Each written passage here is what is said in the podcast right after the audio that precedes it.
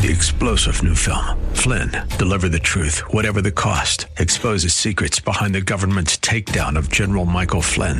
Flynn knew what the intel world had been up to. He ordered the first audit of the use of contractors. This set off alarm bells. He told the truth. He was the most dangerous person for Donald Trump to hire. They had to get rid of Flynn. Flynn, deliver the truth, whatever the cost. Available now. Watch it today. Go to salemnow.com. Salemnow.com.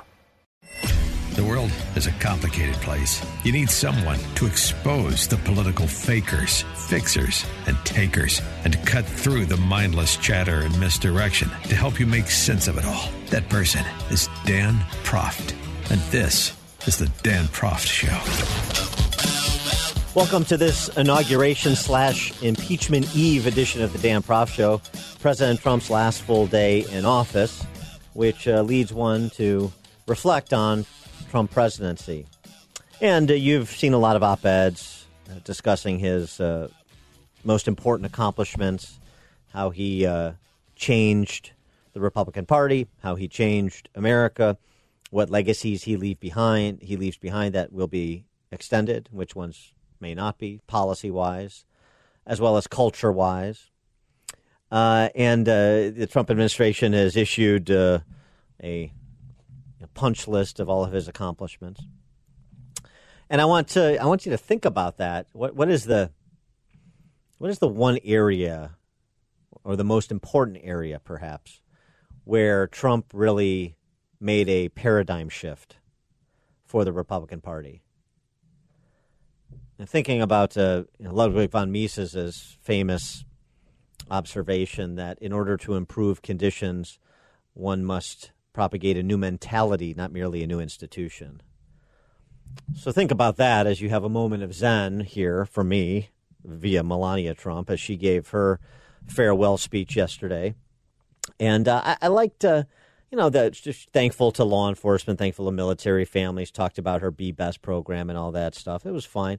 But I just liked the, the ending of her speech. It really did, uh, with uh, an expression of gratitude gratitude, one of those values we've talked about on this show that uh, is not uh, present enough in American culture. Thankfulness for what you have. No words can express the depth of my gratitude for the privilege of having served as your First Lady. To all the people of this country, you will be in my heart forever. Thank you. God bless you, and God bless the United States of America. Uh, very nice sentiment, and she was a class act throughout the presidency. Uh, now, getting back to Trump, thinking about what is that uh, that one area where he really shifted the paradigm for the Republican Party, changed the dynamic between the two parties. Uh, I uh, had this discussion on the morning show I co-host in Chicago. It was interesting the calls we got. There was a lot of people who um, suggested the answer to the question were sort of the results of the paradigm shift I say I'm saying occurred. Things like he exposed corruption in D.C., exposed the depth of the swamp, and he did. He had uh, an uncanny knack for essentially prompting people, I guess you'd say, to display who they actually are. And by the way, including some in his administration, some personnel choices that were um, less than wonderful personnel choices. A way of bringing out in people who they actually are. It's instructive because it's great to be able to see people for who they are and present people for who they are to uh, a wider audience. So it's clear. But that's not it. The uh, America First, the policy accomplishments. Yeah, there was there's a lot of it in terms of the actual policy agenda I mean, again, take away Trump's name, and you could put a lot of Republican names at the top of that agenda. Now, getting as much advance as he got advanced, you could argue whether anybody would have gotten as much done as he got done. But that also speaks to the paradigm shift I'm talking about. Have I teased you enough? Well, let me tease you just a little bit longer. Uh, here's a podcast that uh, I will in, inflict on you, but just briefly. Hillary Clinton entertaining Nancy Pelosi. And uh, impeachment, not enough. The suggestion of a 9 11 style commission to again investigate President Trump and uh, the uh, alleged collusion with Putin and the Russians that was afoot. Listen.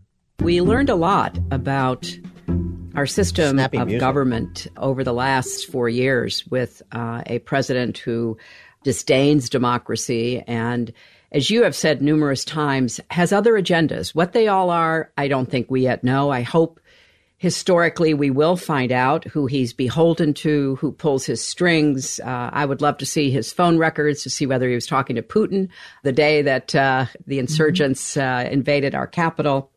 But we now know that not just him, but his enablers, his accomplices, his cult members have the same disregard The for deplorables, if you democracy.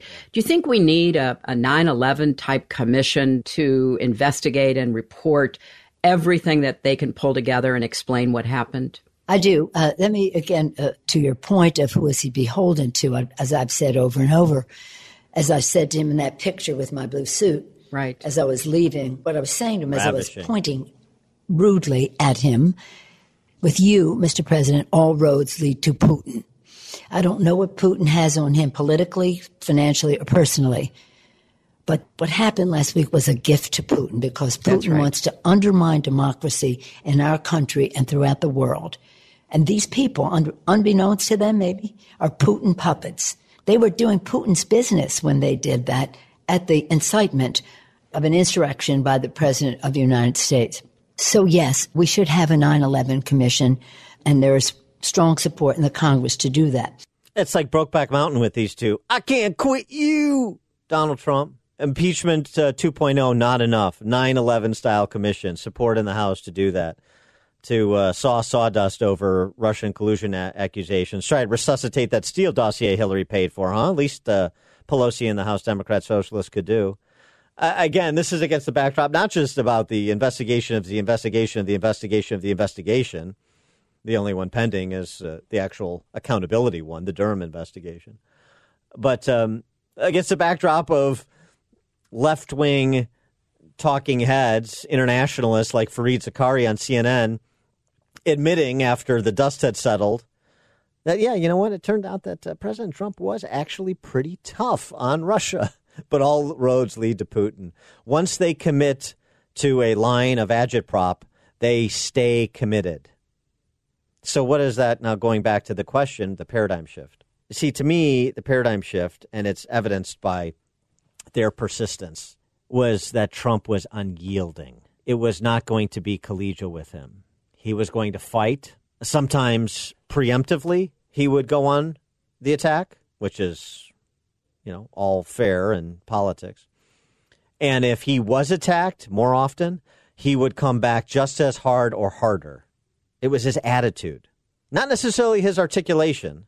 His articulation, as if you've listened to this show for the last year, or if you've listened to my show in Chicago, I've been often critical of his way of articulating that uh, fighter's attitude that was frequently problematic, as were his targets, but being unyielding in the fight on the merits for particular policies, for particular cultural or social norms. I'm talking about living in a free society. I'm not talking about the uh, Trump as the embodied of America. Things like religious liberty, things like unborn life, and the protection of it. If Republicans ever want to be in charge of anything again, including sporting a presidential candidate who was able to get 75 or 80 million votes, that's a legacy of Trump that must endure. Yeah, there were some things where he definitely uh, changed, you know, sort of di- a 15 degree dial turn with respect to the GOP's uh, attitude toward, for example, China. So that was that was a significant change, but the paradigm shift was really his approach because prior to him, at least going back to Reagan, the approach of the Republican Party was, you know, embodied by former Wyoming Senator Malcolm Wallop when he said in the early 90s, before Gingrich led the revolt, the revolt to take back the House in 94, Malcolm Wallop, Malcolm Wallop observed, the problem with the Republican Party is if the Republican, if the Democrats introduce a bill to burn down the Capitol, Republicans would compromise and agree to phase in over three years. That's what Trump changed.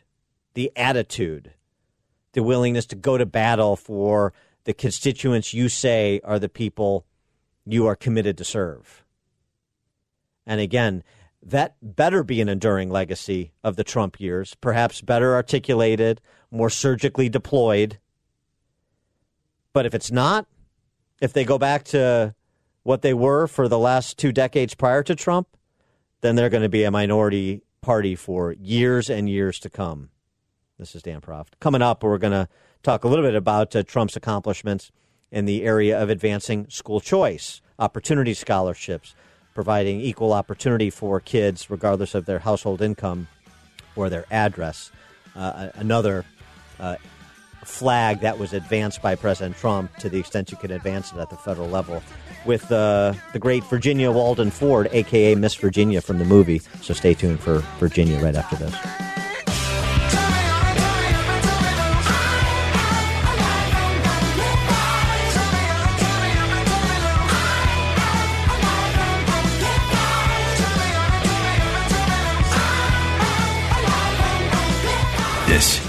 Dan Proft Show.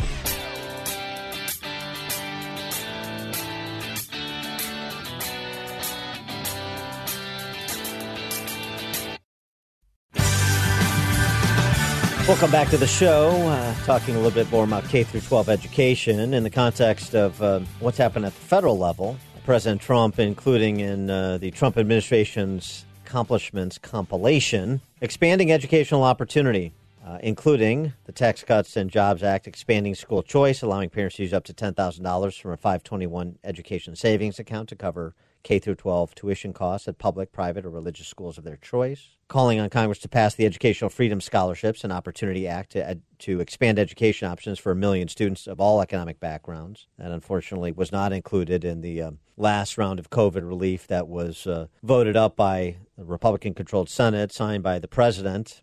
Uh, one of the reasons it should have not been voted up, it should have not been signed without, um, uh, it was because that wasn't in it. Republicans should have gone to the mat on that. They didn't. Their mistake. But also this signing legislation reauthorizing the DC Opportunity Scholarship Program. The DC Opportunity Scholarship Program, which was the subject of the movie that we talked about on this show, entitled Miss Virginia. Have you seen it yet? If you haven't, then go see it. And by go see it, I mean you can go to Amazon and watch it on live stream service, uh, live streaming service, Amazon Prime. That's where I watched it. The uh, woman that's profiled in Miss Virginia the woman who led the fight for the DC scholarship program and uh, the subsequent fights to keep it operational is Virginia Walden Ford, who we're pleased to have on the show again. Miss Virginia, thanks so much for being with us. Appreciate it. Thank you for having me. I'm always delighted. Uh, well, uh, the movie was great. Uh, the story is even better, and uh, the impact, perhaps the best of all. Um, why don't you give us your perspective on where the DC scholarship program stands today and and what you expect going forward in terms of the uh, fight to keep it operational. Well, the DC Scholarship Program is right now is operational, accepting students and doing well, but we anticipate some issues going forward. This um, the Democrats have not in the past supported this program, so but the program has done well. It's educated a lot of children over the years. There are lots of kids who still want to be in it, and we're optimistic that again we will be able to move it forward. Uh, what what has it meant to DC? Because DC, like a lot of uh, urban centers, including my hometown of Chicago, has all sorts of uh, problems with public safety and economic opportunity, and and those two are related to educational opportunity you know, can you give us a sense of, of what it's meant in terms of uh, turning some lives and, and families around in D.C.? Well, you know, this program has educated over 11,000 kids in since 2004, and we we're seeing children that were really struggling in schools in D.C. and uh, moving forward. We're at a point now where we're seeing our kids get graduate from college with master's degrees and doctorates. So it has meant a great deal to our families. I still get uh, calls from parents who say, you know, my child is doing really well. Had it not been for the DC Opportunity Scholarship Program, they probably would not have done well, including my own son, who received a scholarship and has really done well in his life. But parents having options is so important.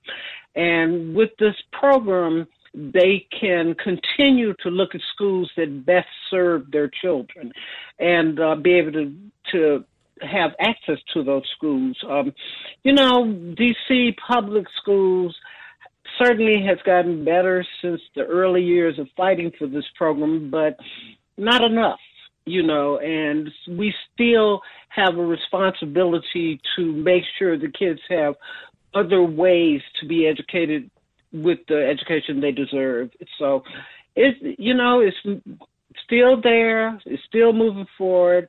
We're ready and preparing for the future to be able to talk with the new administration on how important it is. And uh, I'm actually looking forward to it. Well, it's interesting you say the D.C. public schools have gotten better since the Opportunity Scholarship Program got up and running. And that's been sort of one of the arguments of uh, school choice advocates is that, you know, competition – makes people tighten it up and get better in order to survive. And uh, maybe the public schools aren't where they need to be. Maybe they're not uh, improving as quickly as everybody would like. But the fact that they're imp- improving sort of gives lie to the idea that oh, school choice scholarships will. Uh, will shutter the public schools, will limit the public schools. No, in point of fact, competition makes uh, makes things better, including with respect to K through 12 education.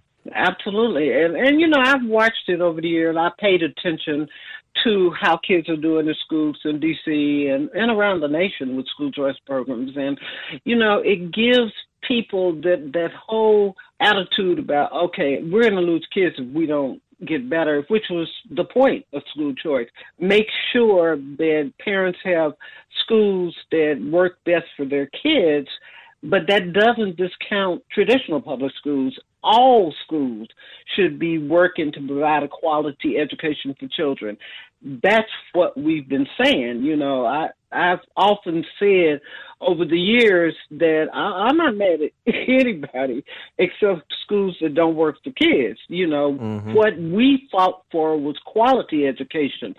And that's what we want to continue to see happen. I think that by having school choice options, parents no longer have to stay in a school that doesn't work for them, whether it's in their neighborhood. I mean, I've actually seen traditional public schools that were doing fine with kids, but too many aren't. The system has not changed enough. You have the, you know, that extra kind of renegade principal who says, I'm going to do this for my school. I'm not going to always go back, you know, th- what the system says I should do. And that's what we want to see. We want to see people that are investing in educating children. What do kids need to do well in school? And that's why it's really important to continue to have school choice programs. Uh, for a few years in D.C., you know, everybody was kind of working together for the benefit of kids, in schooling, including traditional schools. You know, that has changed somewhat, but it's not, it certainly has not gone back to what it was when I first started fighting in the 90s. And um, so we do see some movement forward. And what we have to focus on in the future um, is continuing to make kids our priority, continuing whatever schools to have kids in the best possible educational um, environment, you know, and that that's what we're going to focus on moving forward. What can we do to ensure that kids are getting everything they need? I think being the pandemic has caused a lot of people to begin to think about what is best for kids and what can we do to move it forward. And um, but I think it's going to take everybody to work together.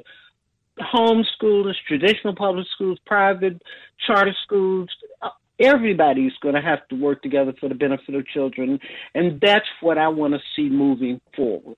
She is Virginia Walden Ford, aka Miss Virginia. Uh, check out the movie Miss Virginia about. Uh, her story and the story of the DC Scholarship Program. Wasn't easy. Uh, not just uh, watch the movie, and don't just watch the movie. Uh, live the example of Miss Virginia too, in whatever way you can to advance exactly what she was describing. Miss Virginia Walden Ford, thanks so much for joining us again. Appreciate it. Thank you all for having me. And the movie is showing on Netflix, so Netflix and Amazon. make sure. There you go. Yes. All right, very good. Okay. Very good. Go see that movie. Thank you. Thank you so much. Thank you. Take care.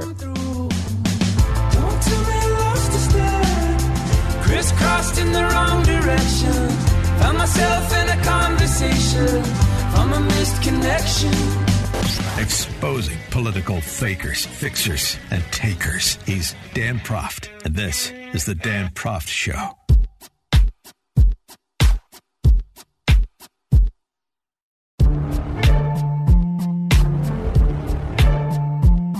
Welcome back to the show. Kim Strassel writing in the Wall Street Journal about uh, the response to from corporate America, I should say, since uh, January 6th, the uh, rioting at the Capitol. Corporate America took a big step this week, moving from captives of wokeness to active accomplices. The legal and political consequences may prove profound. She uh, talks about this uh, change in positioning and conduct by withholding uh, essential services to conservative individuals, companies, and groups. They've turned themselves into political entities, raising constitutional and antitrust questions. This goes way beyond big tech's censoring of Trump and Parler. Twitter, Facebook, Apple, Google, Amazon enter the fray by deploying a bogus rationale for banning the president from the biggest social media sites, then dismantling only uh, the only uh, uh effective conservative alternative, which raises free speech concerns.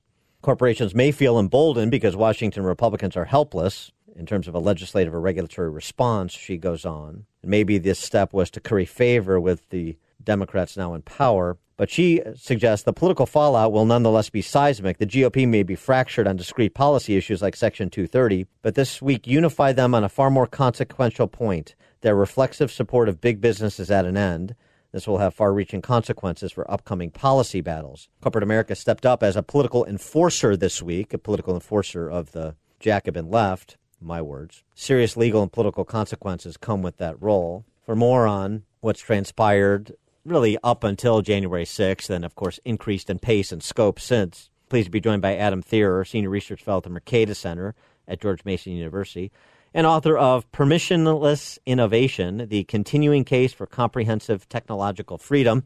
Adam, thanks for joining us. Appreciate it. Thanks for having me on your show. So, the uh, your reaction to uh, some of what Kim Strassel had to say about uh, the sort of big business set including but not limited to big tech, with the the purge occurring on multiple fronts now since January 6th. Well, I think she's right. I mean, there's definitely a, a big turn happening in the Republican Party and the conservative movement away from uh, sort of general support for the First Amendment and property rights when it comes at least to media enterprises and specifically large social media platforms. This battle has escalated and intensified greatly during the Trump years because, of course, President Trump very effectively utilized social media and Twitter in particular to communicate his message to a broad audience. Of course, in the process, he antagonized quite a few people, and a lot of his followers used quite inflammatory rhetoric and tactics at times to uh, to really instigate some pretty serious fights. And it raised the question of what should the quote unquote community standards be for platforms as big and as broad as Twitter, Facebook, Google, and so on, which are not just national in scope but global in scope. And and that is really the hard question we're confronted with today. How do you strike that balance to make so many people happy? What, what I call the sort of elusive search for a Goldilocks formula by which we can make everybody happy. You know, can we get it just right, dial it in just right when it comes to content moderation? And the answer appears to be no. well, yeah, it seems to me. I, I don't know. Here, here's one suggestion. Get your reaction to it why not just adopt as your standards? I know you're not under penalty of law to abide the same Supreme Court jurisprudence as the federal government or governments generally speaking. But why not adopt the free speech standards that have been set forth not just by the Constitution, but then by important Supreme Court decisions like Brandenburg v. Ohio as your community standards? Our community standards sure. are going to be consistent with our constitutional principles and, and where the court has weighed in and uh, and th- then everybody has the same bright lines uh, in social media that they do in real life. Uh, as a principal basis, of course, we do not generally apply the First Amendment to private media operations or private parties. Um, we apply it to governments, and that's because governments have special, unique coercive powers, whereas private companies don't have the exact same level of power. But of course, practically speaking, there's the question of, well, why not just apply that same standard? It's pretty good to hold it to governments, right? Well, the thing is, we want to have a thousand flowers blooming. We want to have different approaches, and clearly, we want to make sure that some platforms are able to provide a, a set of standards or content moderation norms that will achieve the broadest audience possible for them or whatever audience they're they're looking for. So for example, if we applied the First Amendment to Twitter, Facebook, Google and so on, they wouldn't be able to regulate indecent content or pornography the same way they can today. They wouldn't be able to regulate hate speech or hurtful speech or harassment the same way our government is not allowed to regulate these things under the First Amendment, but, but large companies are. All companies are. Right. And that, generally speaking, is the right approach, or else a lot of these sites would devolve into cesspools of just hateful and filthy and gross comment. Well, okay. at some point would be uh, beyond the pale. Uh, okay. Well, uh, uh, all right. That's uh, that's perfect. So I want to pick it up right there um, and uh, and and talk about that that response and why you suggest that would be problematic uh, for private companies to choose to adopt sort of the Supreme Court jurisprudence on the topic, like I've suggested. More with Adam Thierer, Senior Research Fellow at the Mercatus Center at George Mason University, author of Permissionless Innovation The Continuing Case for Comprehensive Technological Freedom. We'll be right back.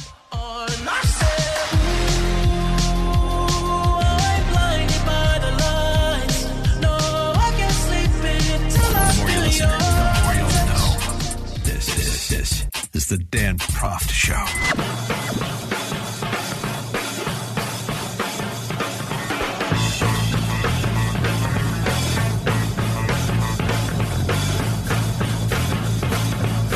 Welcome back to the show. We're speaking with Adam Thierer, Senior Research Fellow at the Mercatus Center at George Mason University, author of the book Permissionless Innovation, the continuing case for comprehensive technological freedom. We're talking about uh, sort of the community standards with the social media platforms such that uh, there is a better understanding and, frankly, more buy in and less concerns about uh, purging of people based on their views, you know, their views that are well within the bounds of legitimate discourse.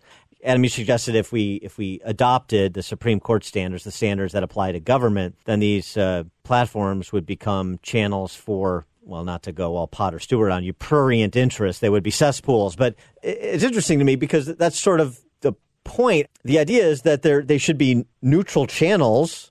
I mean, this is one way to approach it. Neutral channels, and the content that's produced is a reflection on the content providers. It's a reflection on culture.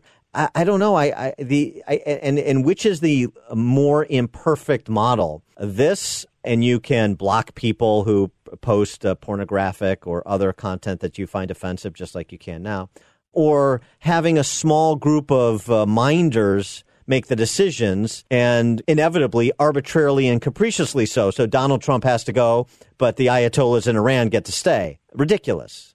Uh, in terms of any sort Yeah. of consistent standard. Why not just take the Louis Brandeis? The cure for speech you don't like is more speech.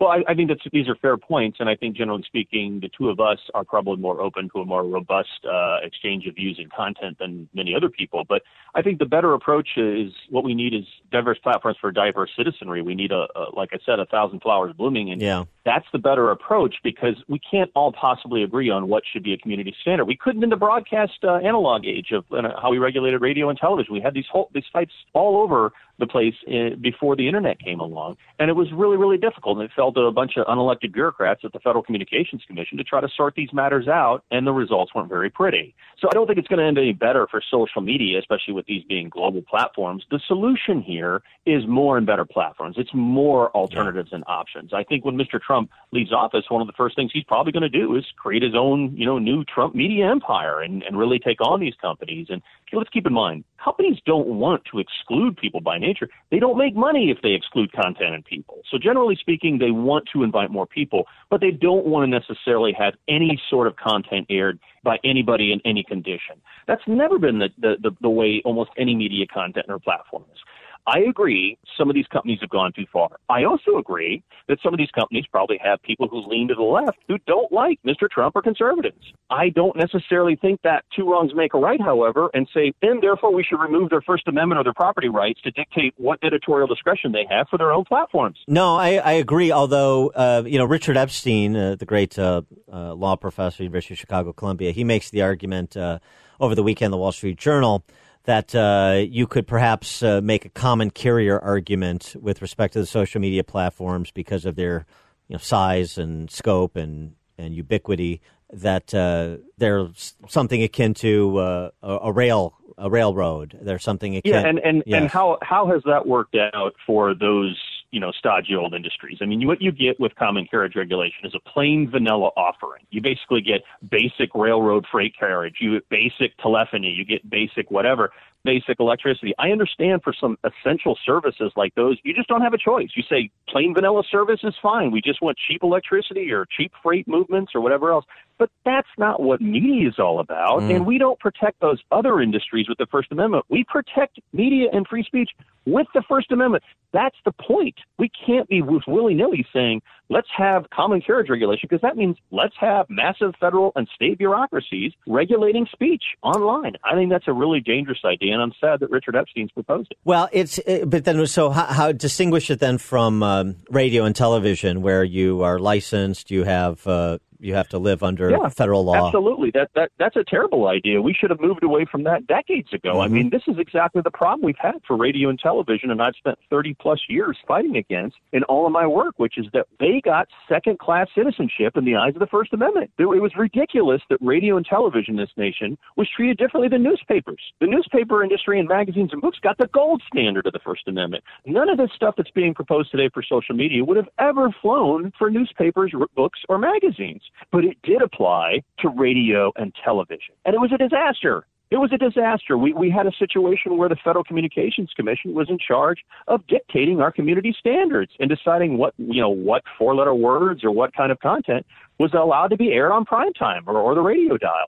We don't want that for Twitter, Facebook, Google, or the, or the like. We want a wide open, robust marketplace let those thousand flowers bloom. Let's see if we can get more alternative media platforms, and let's see where that takes. I think that's a, a, a salient argument. Now, uh, Parler, I think uh, I, my own sense of it, in talking to people who are experts in this space, is with Parler. However, it was coded within within Amazon Web Services, it looks like it's got a real mess on its hand trying to get to uh, another w- web service provider to get back yeah. online. Um, I think that's a that, that's a more concerning point. What's happened to Parler is more troubling because they've been essentially they've gotten the digital death sentence, yeah, right? They've right. been un, they've been deplatformed at the very basic level of like hosting, and that is troubling. Now that again is Amazon's decision to make, but a lot of other people fall, fell in line with Amazon and said, yeah, we don't want them either. Now, can Parler be reconstituted on other platforms? Here's the best news, Dan, that I've heard this past week is that after that happened, we saw the biggest spike in alternative communications and media platforms in any given week on the Apple and Google app stores. We saw sites like Signal, MeWe, Gab, Right. Telegram, and others explode in popularity. Now, that doesn't mean they're going to be overnight sensations and become the next Twitter, next Facebook. We, we need to be realistic about this. But it shows that the, the, you know, competition is not dead. Innovation is not dead. And again, let's try to create those alternative platforms. Now, if these companies continue to try to block at the infrastructure level, that could be more problematic, and we have to have more of a discussion about that. I think that yeah, no, I think that's right, and and it's it's a reminder that you know Twitter wasn't Twitter before it was Twitter. Uh, you know this we we go through this all the time, especially with innovation. IBM, Big Blue was a monopoly, and then along came Microsoft, and so on and so my, forth. Fa- my favorite headlines from the last 15 year or 15 years ago were like what we were going to do about the MySpace monopoly. yeah, it's an actual headline 15 years ago in a newspaper. And who knows where MySpace at today? They still exist, but who cares, right? Yeah. And AOL Time Warner 20 years ago, oh my gosh, people were wringing their hands and Chicken Littleism was everywhere about AOL Time Warner. And now, I they're hope laughing stuff. I hope uh, 15 years from now we can say the same thing about Jack Dorsey. I really do. Uh, Adam, and, and you know what? I think we probably will. Adam Thierer, Senior Research Fellow at the Mercatus Center at George Mason University, author of Permissionless Innovation, the continuing case for comprehensive technological freedom. Adam, thanks for joining us. Appreciate it. My pleasure.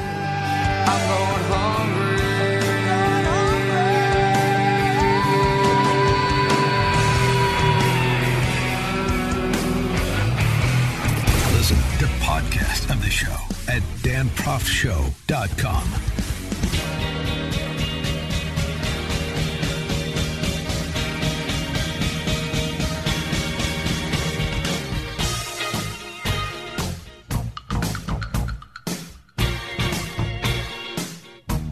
Welcome back to the show. And uh, point of personal privilege, he was a, a Chicagoan, but um, he was uh, not bound by that geography. Yesterday, Joe Scheidler, who is the uh, godfather of pro life activism, as uh, many know him, the founder of Pro Life Action League in Chicago, he passed away at the age of 93. And uh, just in case you had any doubt that the Almighty has impeccable timing, uh, Joe Scheidler started his life of, of activism by marching with Martin Luther King from Selma to Montgomery in 1965.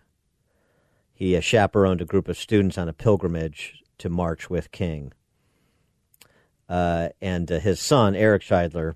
It's fitting that my father died on a day when Americans remember the legacy of Martin Luther King, seeing the impact that regular Americans could have by taking action against racial injustice, inspired my father to mobilize Americans in the same way in the fight against the injustice of abortion.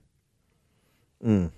Uh, and uh, I had the opportunity to uh, interact with uh, Joe several times over the years, being a Chicagoan and being involved in the pro life movement as well.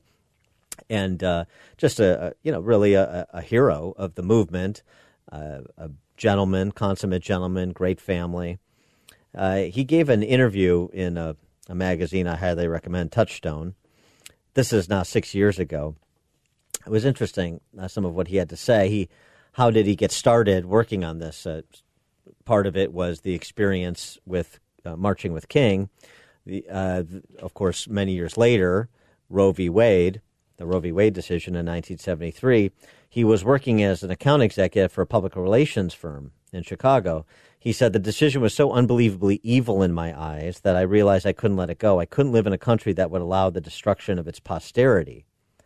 Roe v. Wade was, as Justice Rehnquist said, an exercise of raw judicial power with no precedent in law or morality, and I decided to fight it. And he uh, was asked, you know, this is six years ago now, uh, almost seven years ago, so he, the tender age of 86 or 87 at the time.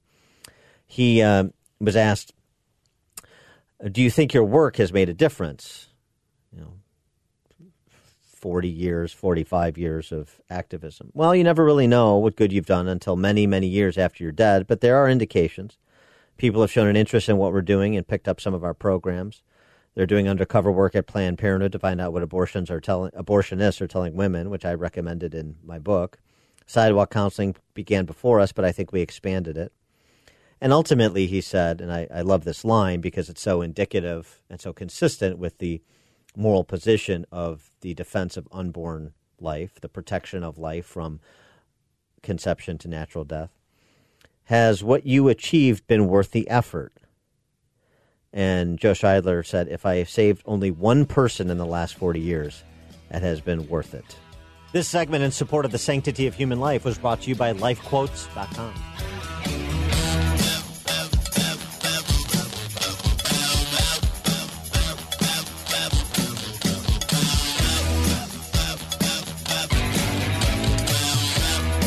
This is the Dan Proft Show. The world is a complicated place. You need someone to expose the political fakers, fixers, and takers, and to cut through the mindless chatter and misdirection to help you make sense of it all. That person is Dan Proft. And this is the Dan Proft Show. Welcome back to the Dan Proft Show. Follow us at uh, danproftshow.com, at Dan Proft, and at Dan Proft Show on social media. Texas is a good choice. Clearly, it's a good choice. Uh, number two on the move in list, uh, right behind uh, Tennessee this year, according to U Haul. State representative down there named James White. He's in East Texas. Now, I know West Texas is Friday Night Lights, you know, Odessa. What's East Texas? Well, we're going to find out. Representative James White is state representative, District 9 in state of Texas, chairman of the Texas House Corrections Committee. Maybe East Texas is known for kicking ass. Uh, Representative White, thanks for joining us. Appreciate it. Thank you so much. And yeah, it's our pleasure. So you uh, penned this piece uh, over at thefederalist.com explaining why you support the rights of lawmakers to bear arms on the job. And uh, I got to tell you, I could probably uh, go along with that for Texas legislators. Now, in Illinois, in the Chicagoland area, picturing these Barney Fife legislators we have roaming around uh, the Capitol with guns. I don't know if that would work out so well. well, thank you so much for that. And we're extremely proud to represent five great counties in East Texas Polk, Tyler, Jasper, Newton, and Hardin counties. And we would just say, as long as those colleagues of mine in Illinois are law abiding citizens, we think they should obviously exercise their right. It's a right that they already have. They should exercise their right and extend that right uh, to their citizens as well. Hey, uh, I know you're you know Texas polite, but I got to tell you, you don't want to claim these legislators up here as your colleagues. You don't want that stink on you. So uh, you know, No, just be we- careful how you're throwing that term "colleague" around. So you um, actually uh, picked up this issue. Um, this uh, newly elected uh, Colorado Congresswoman named Lauren uh, Boebert carrying uh, her weapon on the grounds of the Capitol, and she was criticized. Actually, she's gone gotten more than criticism. There have been some suggestions by Democrat Socialist members of the House that she was, uh, you know, in on the planning to to assault the Capitol because she did a tour of the Capitol with some constituents the day before the violence occurred. So your defense of Representative Boebert and, and articulating a little bit more beyond just constitutional rights, why this would be important for lawmakers to uh, be seen as uh, exercising their right to bear arms. Yes, and actually, reading and listening to some of the comments of one of her Democratic colleagues sort of smacks as sexism because his point was he seems to have been lecturing this young woman who seems a very accomplished American. I mean, she's a business owner, she's a mother, she's a, a wife. I'm just wondering what type of sexism is that when you have a male colleague actually telling you how to exercise your rights and how to provide your own security for you and your family. Yeah, so that sounds like mansplaining to me. Yeah, what about that, right? But look, I just think we're in a very perilous time, okay? Uh, we're a perilous time for all of our rights. Our First Amendment freedom of religious rights. We're in perilous time, obviously, for our freedom of speech rights. And we're in a perilous time when it comes to our Second Amendment rights. And I think it has to be more than just passing laws and, and say you're fighting for it. As legislators, especially state legislators, we're going to actually have to start exercising these rights to affirm that these are rights that we already have. These are basic human rights granted to us by our Creator. And the best thing that government can do is protect these rights. So we got to step up and do more and, and exercise and let people know that we're actually we're actually exercising these rights, not just up here just making rhetorical arguments. There's uh, some legislation that's already uh, circulating with uh, within the House that would uh, provide for licensing of firearm and ammunition possession, the registration of firearms, prohibit the possession of certain ammo. Representative Sheila Jackson Lee, she's from Texas. Uh, Yeah. she, yeah. I, not- I know that's not something you're probably celebrating. Uh, she um, she wants you to have to register your firearms by a federal license to buy or possess firearms or ammunition. Federal license. How do you think that would fly uh, at the legislative level in Texas? it wouldn't fly at all. It would be a, I guess, what we call a streamer. You know, it, that would go down big. But this is so sad that our elected officials, with all of the problems that we have in our country, is more regulations and bureaucracy for law-abiding Texans, law-abiding Americans. We need to be focusing on things that matter, like digging this economy out of the ditch. Before this uh, Chinese virus came to our shores, my friends, we had one of the strongest economies, one of the strongest, maybe not the strongest in history, I don't know, but definitely one of the most strongest economies in our nation's history and throughout the world. We were ushering in an era of peace by bringing our troops home from fighting endless wars uh, for years and years and years. And it seems like the only thing that we can focus on is how we can make life more bureaucratic and more burdensome and more unconstitutional for the people that really matter, and that's law-abiding Americans. In uh, New York State, uh, state legislator has introduced uh, legislation to ban the private ownership of bulletproof vests. When you uh, hear about legislation like that, what do you think? What do you think that New York State legislator and, and his supporters are trying to do? Well, that's just asinine. What is the goal of, of prohibiting the purchase of bulletproof vests? They will have no impact on crime. Uh, they will have no impact on public safety. This is just more leftism virtue signaling with these pieces of legislation. But we need to watch out. I mean, you know, because when a bill is filed, that means it has a chance to pass. so you can't just say, "Oh, it's just it's just crazy. It'll never pass." Well, it's out there, and uh, and and in, the places that these pieces of legislation are being passed, and the senior legislators that are passing this legislation, you've got to watch it, and we've got to defeat it. I wanted to just uh, uh, get you to offer perspective on the political culture in Texas because I think it's so interesting. You know, when you're in a state like Illinois, where, where we live, you you lose sight of the fact that not everybody lives like this. Uh, and Okay. uh, we have a professional political class here, right? We, I think, like the second highest paid legislators. You best for a pension after eight years, so on and so forth. And in Texas, the legislature meets once every two years. You pass two year budgets. Uh, Yes. You you uh, have you basically a stipend. Everybody has else. Everybody has to have a real job because you can't live on what you make as a legislator. Just just speak to that that culture down there. Okay. Well, well, and, and let me be totally honest about it. It's it's one of the greatest deliberative bodies in the world, and I, I'm just honored to serve in this capacity by constitu- constitutional mandate. We're only paid six hundred dollars a month throughout our term. We meet 140 days every other year on an odd number year. The governor can call us back for special sessions, but he must call us back for specific agenda. So you know, we just can't just come in and just go wild. We, I mean, we could send him anything, but the only legislation that he is even constitutionally subjected to consider for passage is what's on his spe- what we call the special call. Now, when we're in session, uh, we are provided a per, a daily per diem. I don't know if it's 130 or 150 or, or that sort of thing. But to your point, you know, you just don't kind of remember a lot of this stuff because it's just $600 a month anyway, right?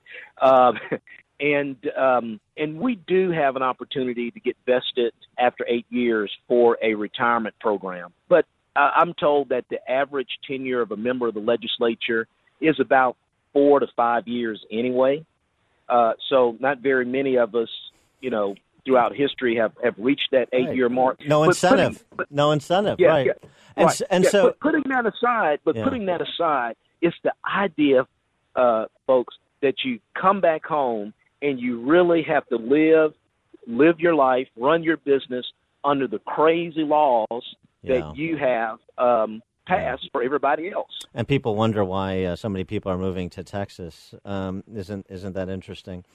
Uh, not a surprise. And, and and just just to confirm, because not everybody's been to Texas, just to confirm now, despite the fact you only meet once every two years, you only make seven Mm-hmm. grand a year as a legislator, so forth. People rotate in four or five years. You don't have a state income tax. Despite all that, um, you do have schools.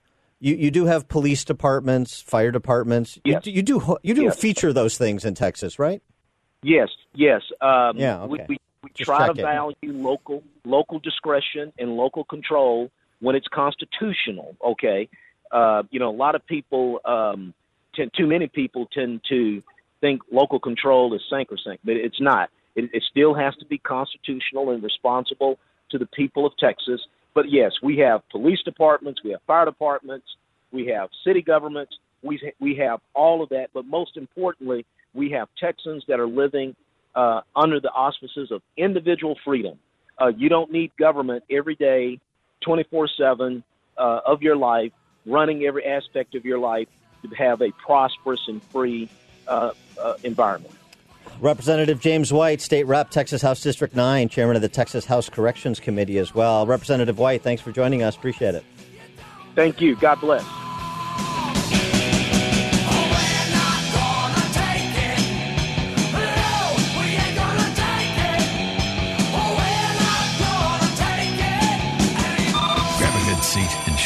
Pencils. Class is in session with Professor Dan Proft and the Dan Proft Show.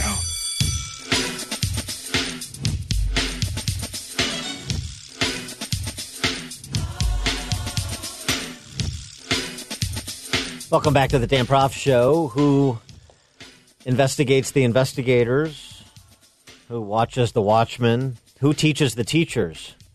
This seems to be a, uh, more pressing question than it's ever been, given the teachers' unions' recalcitrance in so many big cities to green light their members' return to teaching. You have uh, just, I mean, uh, recently you we talked about last week San Francisco teachers demanding lids on all the toilets in order to return. Not kidding. New York City teachers union arguing that they shouldn't return until it's proven beyond a shadow of a doubt or whatever their standard is that those who have been vaccinated cannot still spread the virus. In Los Angeles, the largest LA County Teachers Union has convinced city officials the schools must not only vaccinate every teacher before reopening the schools, but they must vaccinate every student as well. Of course, the problem being not just that students, because they're young, are at the bottom of the prioritization list, but also because so many of the vaccines that have been green lighted by the FDA, the vaccines that have, there haven't been clinical trials on preteens. So now you're talking about uh, the, the fall, 2022. Who teaches the teachers about so many things? And uh, particularly with respect to the challenges the unions present. For more on uh, answering that question, pleased to be joined by Ted Tucker. He's the executive director of the Fund for American Studies high school programs. Ted, thanks for joining us. Appreciate it. Oh, no problem, Dan. Thanks for having me on. I, I appreciate the time. Yeah, well, um, you're the answer to my question who teaches the teachers? Uh, the Fund for American Studies teaches the teachers.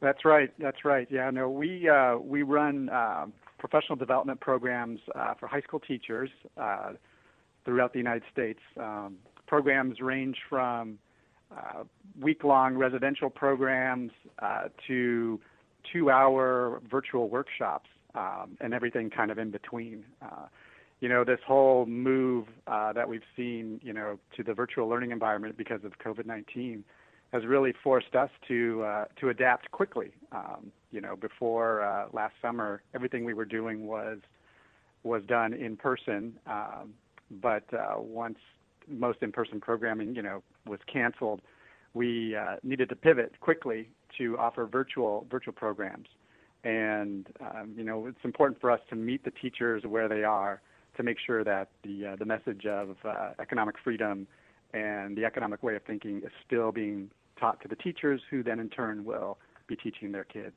And, and so, is the uh, the focus on uh, economic literacy for the teachers, so they might pass a little bit of that along to their students, or is it broader than that? Uh, I think it's both. You know, I think that we are uh, really uh, believe in the importance of teaching, uh, you know, what we call the economic way of thinking. Uh, you know, using the tools of economic analysis to be better decision makers. And in our experience, um, most high school students aren't going to take, you know, they're going to take either econ in high school, uh, and that's going to be it. You know, they're not going to go on. Uh, and so we want to make sure that the teachers are effective in in uh, instructing the students with, um, you know, instructing students about economics. Um, and so, you know, we uh, we recognize the um, the powerful multiplier effect that one teacher will have. You know, if we can get our materials into the hands of a teacher, you know, they're going to teach on average 26 students, um, you know, in each of their classes, and so you can really reach a tremendous number of students um, through uh, through teachers. Absolutely, and when when they go through this program, and they you know come out the other side.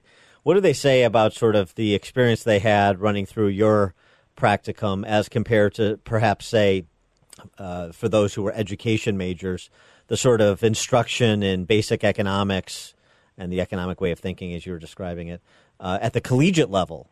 You know, they they they they want to be a teacher. They major in education. They go through college. They get out. They get their certificate. They start teaching um, how prepared were they uh, coming into the? How, how, prepared do they think they were coming into your program versus how prepared, or how much they changed coming out of it? You know, that's a great a great question. And what we have found is that um, many of the economics teachers in uh, public schools today are teaching economics because they were originally, you know, uh, going to be a social studies teacher. You know, they wanted to teach American history, and when they were in college, they just happened to have taken one or two classes in economics, yeah. and they they show up at their school, uh, and the principal you know looks down the list of who's teaching next you know next year, and goes to the newest teacher and says, "Oh, I see that you've had uh, you know an economics class. Guess what? You're teaching economics next fall." And so these teachers are, as you might imagine, uh, partially in a, in a panic, going, "How do I do that?" I know I can plot a supply and demand curve, but that's about it. yeah, and so they, you know, they immediately start looking for opportunities to, how am I going to be a better instructor? How am I going to teach this? And we're there to offer them, you know, the the toolkit that they need. Uh, you know, that we have lessons for them that they can take and immediately apply it into the classroom, take it into the classroom. Uh, and more importantly, you know, we're an organization that really believes in activity-based learning, and so, you know, they're not only going to get, you know, uh, important instruction on economic content, so that they'll be up to speed. You know, the teachers will better understand economics in general, but they're also going to have activities that they can take to their classroom. That's really going to uh, make the uh, the lesson engaging, uh, interesting, you know, for their um, for their uh, students. You know, we use the term internalize. You know, the students are going to leave a lesson and really uh, have that uh, concept internalized, and they're going to remember it.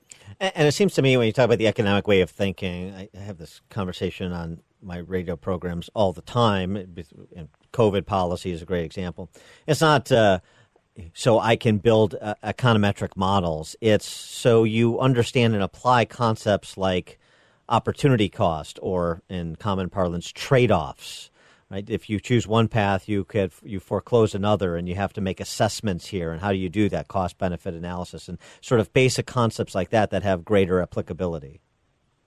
Yeah, exactly, exactly. We really want to take the math out of out of economics. You know, at least at, at the high school level, uh, because these students, you know, as I said, they're really they're not going to take economics again, uh, or most of them won't. And so, but if they have these economic reasoning principles, you know, the ones you've just uh, you've just stated, we think they're going to be better decision makers. Uh, if the students go into leadership roles, um, you know, especially like becoming public, uh, you know, elected public officials, uh, we're hoping that they're going to understand what you just said. You know, uh, the idea that choices impose costs.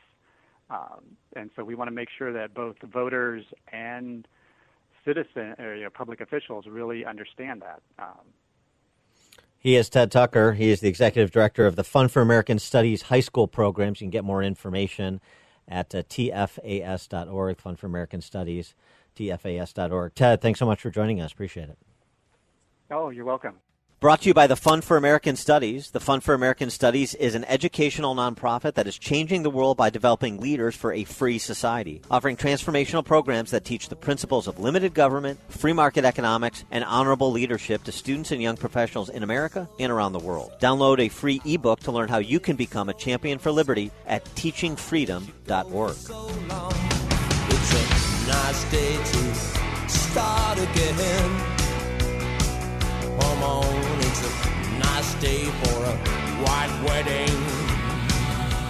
Exposing political fakers, fixers, and takers. He's Dan Proft, and this is The Dan Proft Show.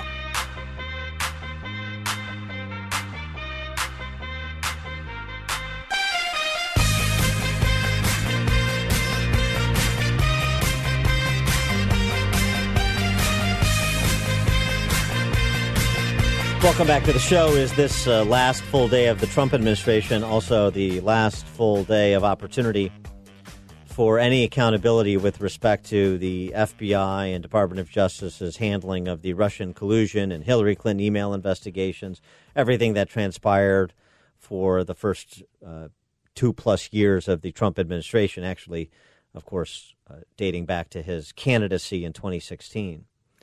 That uh, topic revisited because of the Senate Judiciary document dump the end of last week. Uh, Shannon Bream over at Fox News had a couple of uh, our friends, Harmeet Dillon and uh, University of California, Berkeley law professor John Yoo, weigh in on this. Here's what uh, Counselor Dillon had to say. So disappointing, but I think we've already known about a lot of these things. You see evidence of the 302s that uh, backed up the Carter Page FISA application simply disappearing from the files. That looks like what we call spoliation of evidence, and that's going to become relevant in Carter Page's civil rights lawsuits against the DOJ and others. Um, you see evidence. I, I would go much further than what Lindsey Graham said. He calls it incompetence and and, and that level. I think it is absolute malevolence intentional misconduct. And so far, you know, we only have the one um, person who's gone to jail. And Andrew McCabe, who played a critical role, is a CNN commentator. And uh, James Comey is out there writing books and pontificating. So nobody is being held accountable for the massive violations of American civil rights and using or allowing the FBI and DOJ to be used by a presidential campaign, i.e., Hillary Clinton's to persecute American citizens. This is outrageous, regardless of your politics. It should never occur in America. But it did, and uh, John Yoo echoing uh, Harmeet Dillon's point that uh, the best case scenario, it was incompetence. Uh, you look at these documents and you add it to everything we already uh, know, and we still haven't learned everything because there's still a special counsel investigation uh, looking at this, and we still don't know the results of that. This is not old news. Of the FBI, no FBI agent, I would think, would want to come up to Congress and testify and say this was a justified investigation. The harder question is, as Harmeet put, I think I quite agree there, is this a difference between just sheer arrogance that led to incompetence, being duped by this Steele dossier into launching an investigation of a presidential candidate uh, by a major political party, which is the line you weren't supposed to cross after Watergate? Or was this actually malicious? Was it because Jim Comey and other high ranking Obama intelligence and law enforcement officials could not stand Donald Trump and were willing to use the tools of power at their disposal to stop him. I hope, the sad thing is, I hope it's the former that's just incompetence and not mm-hmm. maliciousness. Mm. For more on this and a number of other topics, please be joined by Michael Goodwin, New York Post columnist and Fox News contributor. Michael, thanks for being with us. Oh, it's a pleasure, Dan. So, uh, you know, the uh, much uh, anticipated, well, in some quarters, document dump, declassification of documents before Trump left office, uh, another pop gun for conservatives or anybody else who's interested in accountability for, for our top law enforcement and intel agencies. Well, look, I, I think that uh, by and large, we're, as Harmeet Dillon said in that segment you played from Fox, we we basically know all of this now. We know what happened. I mean, it, it's not entirely satisfying uh, because nobody has been held accountable. Really, I mean, all of their careers were disrupted at the FBI, but they're still, as she said, Jim Comey. He's made millions of dollars on his book. He's teaching now at Columbia Law School. Uh, McCabe, same sort of deal. Uh, so if you were anti-Trump, uh, that was a that was a ticket to another payday, and that was enough. That's all you needed. You could break the law, you could break the rules, you could disgrace yourself, you could disgrace the FBI, you could be fired. Didn't matter. There was there was an audience out there if you hated Donald Trump, and that I think is the overarching sadness and outrageousness of these situations. What they got away with simply because so many people hated Donald Trump so much that it didn't matter anymore. And I think that is that is a a real rupture in our society, in our government, in our culture. And I, I'm not sure how we put that piece back together. Uh, when we come back, I uh, want to get your take on uh, this uh, exchange between Hillary Clinton and Nancy Pelosi on Hillary Clinton's podcast talking about the need not just for impeachment 2.0, of course, but uh, for a 9 11 style commission in order to in, once again investigate Russian collusion and Trump. More with Michael Goodwin, New York Post columnist and Fox News contributor, right after this.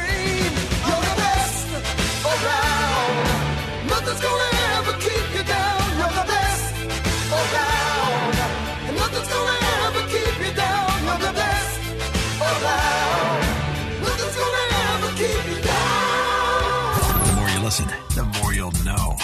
This, this, this is the Dan Proft Show.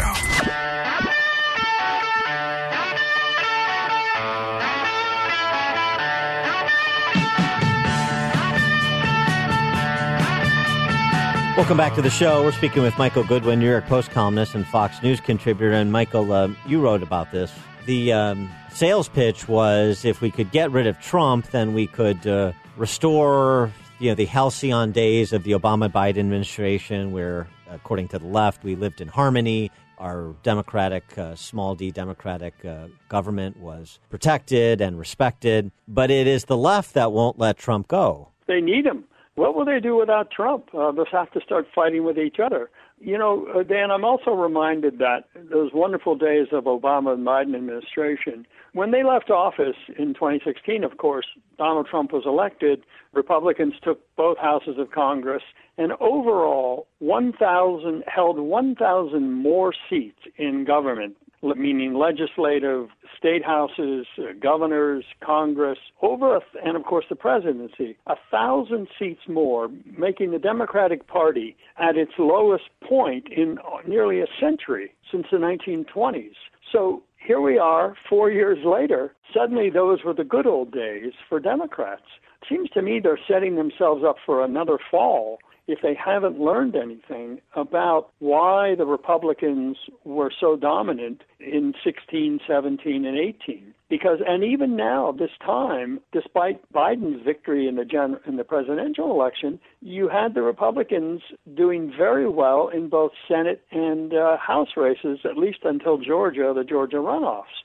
So I think that the Democrats should be careful about thinking that somehow they've got their mojo back and all they have to do is put the pedal to the metal, put the metal to the pedal because it's not going to I think sell very well. We see already the caravans coming from Central America. Yeah. And assuming they're just going to be able to cross the border and come into America. Meanwhile, Biden is saying, don't come yet. Wait a little while. Why should they wait? Why don't they wait here rather than at home? So it's already, I think, trending in the direction that we're going to repeat all the mistakes that led to the Republican wins in 16. That's that's what seems to be on on the uh, ticket. Well, how do you see impeachment 2.0 proceeding? It's not clear, obviously, what Pelosi intends to do and what the Senate will will do. It seems to me that uh, what they are searching for is a time a when they can still do the Biden agenda confirmations et cetera but also can they get 17 Republicans to join with the Democrats I would suspect not but they certainly will get close to that. I think they'll get easily 6 or 7 so can they get another you know 9 or 10 I think it would be suicide for Republicans to vote for this. I, I mean, Donald, I, I don't approve of how Trump handled events in those last uh, few weeks, but just in pure politics terms, if you're a Republican, if you're Mitch McConnell, if you hope to become majority leader again in 22, I don't see how you do that if you have 70 million Trump voters angry at you. How how, uh, uh, how did you receive what Karl Rove said uh, the other day, which is essentially that if uh, he does put on a defense at the trial, if there is a trial, and that's an open question, whether there'll right. be a trial, whether he'll put on a defense or, or his defense will be not to put on a defense. But if he brings up, or his representatives do, his, his attorneys, anything along the lines of the election was stolen and so on and so forth, what he communicated the last several weeks, then uh, he guarantees that he'll be convicted. That's what Karl Rove predicted in terms of the Republican, obviously saying Republican Senate caucus, at least a plurality of them are no mood to continue propagating that storyline for Trump? Well, I, I don't know about Carol, uh, uh, Karl's headcount, how he arrived at that, but but I do think it is the right advice, just legally.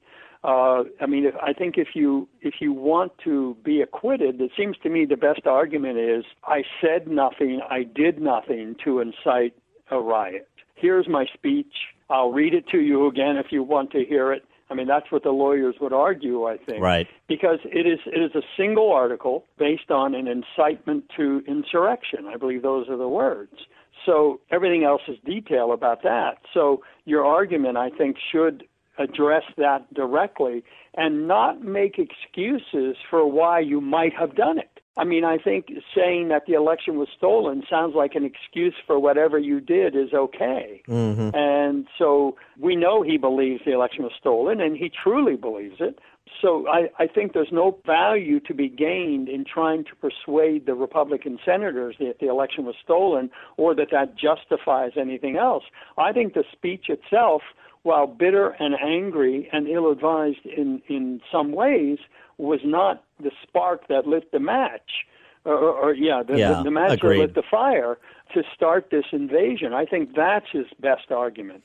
Uh, what about uh, Liz Cheney, number three in the House Republican caucus, one of the 10 who voted to impeach Trump in the House, and very publicly so? Uh, she took a very strident position. She was recently rebuked by a Republican county organization in her home state of Wyoming. You know, the fact that it was just 10 Republicans, House Republicans, that voted for impeachment. What is the future in the party for someone like Liz Cheney and, and those other Republicans who voted to impeach? Well, uh, we'll have to see how the, you know, if we were just talking about the trial and if there is one and how that goes. I mean, that may color the, the, how people see what she did. But in the short term, I, mean, I was just talking before with someone uh, who said that uh, in Mon, in uh, Wyoming, the feeling is that uh, she couldn't be elected dog catcher now. Mhm. I mean, don't forget she's the only member of Congress Right. um, in the House in the state, and so that's a that's a lot of people who are out there thinking, "Well, you don't represent me." Uh, so I, I think that when you're a leader, you, you you do bear responsibility. You're not a leader if nobody follows you.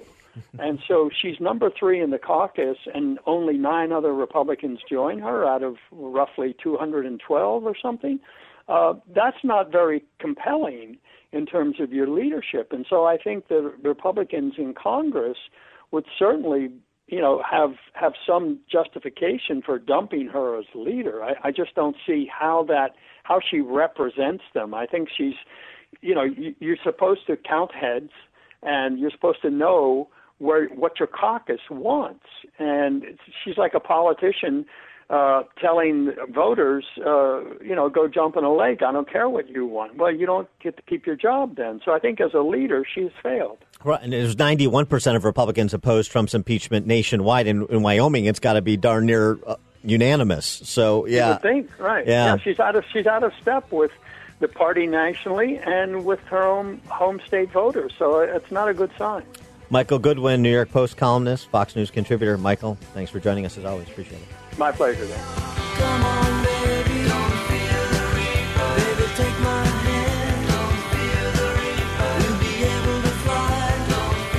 Listen to podcast of the show at danproftshow.com.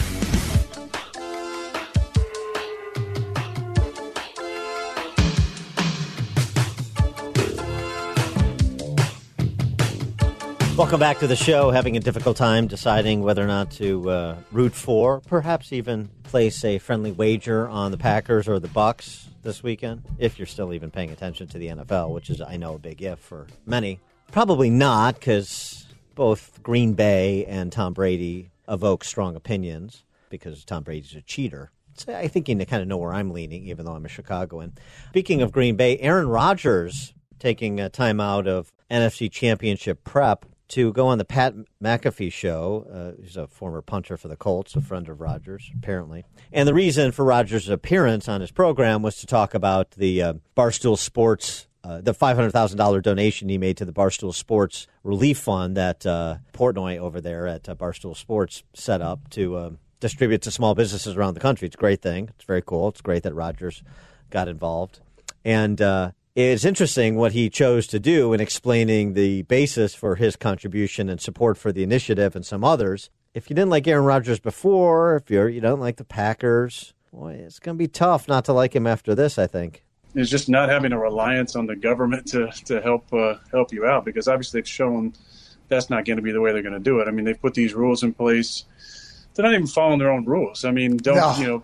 How many people have gotten caught? Don't travel. Don't leave the state. Oh, here's so and so on a vacation. Don't go haircut. Oh, here's so and so at a salon. Don't don't eat out at a restaurant. You know, unless you're wearing a mask and, and separate. Oh, here's a picture of uh, the governor of California violating those rules.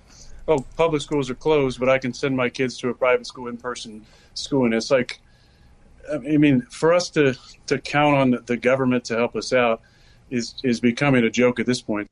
We've seen, you know, they they drop a 500 page bill and millions and, and in some cases billions of dollars going to other countries. Like it's not like they're keeping this money back on the home front for trillions. Us. I think at this point, I, I think it's uh, boy Gavin Newsom. He uh, went after not by name but by title, uh, and he you know he's a native Californian, so he can do that, and so can anybody and everybody should. May I hope he signs the uh, recall petition just uh, as a show of solidarity, even though I'm not sure he's still a California resident. But uh, that plus uh, just the reliance on the government. He, apparently Aaron Rodgers not on board for using our tax dollars to fund gender programs in Pakistan either. Pretty good stuff. And by the way, on the hypocrisy front, I got another one for you. This is good. Former New York State Democratic Party leader John Sullivan, who worked as the upstate coordinator for St. Cuomo of COVID 19 his reelection campaign in 2014. He received the first dose of the coronavirus in Florida. Sullivan, 73, resident of New York, subleased an apartment in St. Petersburg, Florida, so he was eligible to receive the vaccine. And I was down in Florida for the holidays. There's a lot of uh, vaccine tourism going on. He admitted, did this former New York State Democratic Party leader, that he probably wouldn't have gotten it by now in New York, even though he's 73 years old. And so right there among those first eligible for the vaccine almost everywhere. Mm-hmm. And how are the two governors respectively covered by the DC press corps? Reflecting on the last year? Well, let's see who's got the book deal and who doesn't, just for starters. So, anyway, hat tip Aaron Rodgers, both for the donation to support small businesses as well as for the commentary. Good stuff, and I'll be rooting for the pack this weekend. Proft.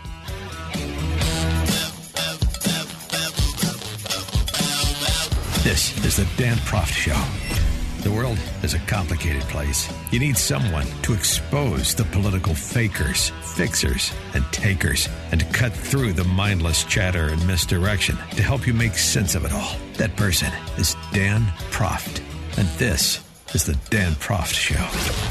Welcome back to the Dan Proft Show. Follow us at uh, danproftshow.com, at Dan Proft, and at Dan Proft Show on social media. What to do with the blacklisting and the purging of big tech companies in corporate America more generally? Do you uh, just walk away from the platforms? Do you stop patronizing the businesses, purchasing their products?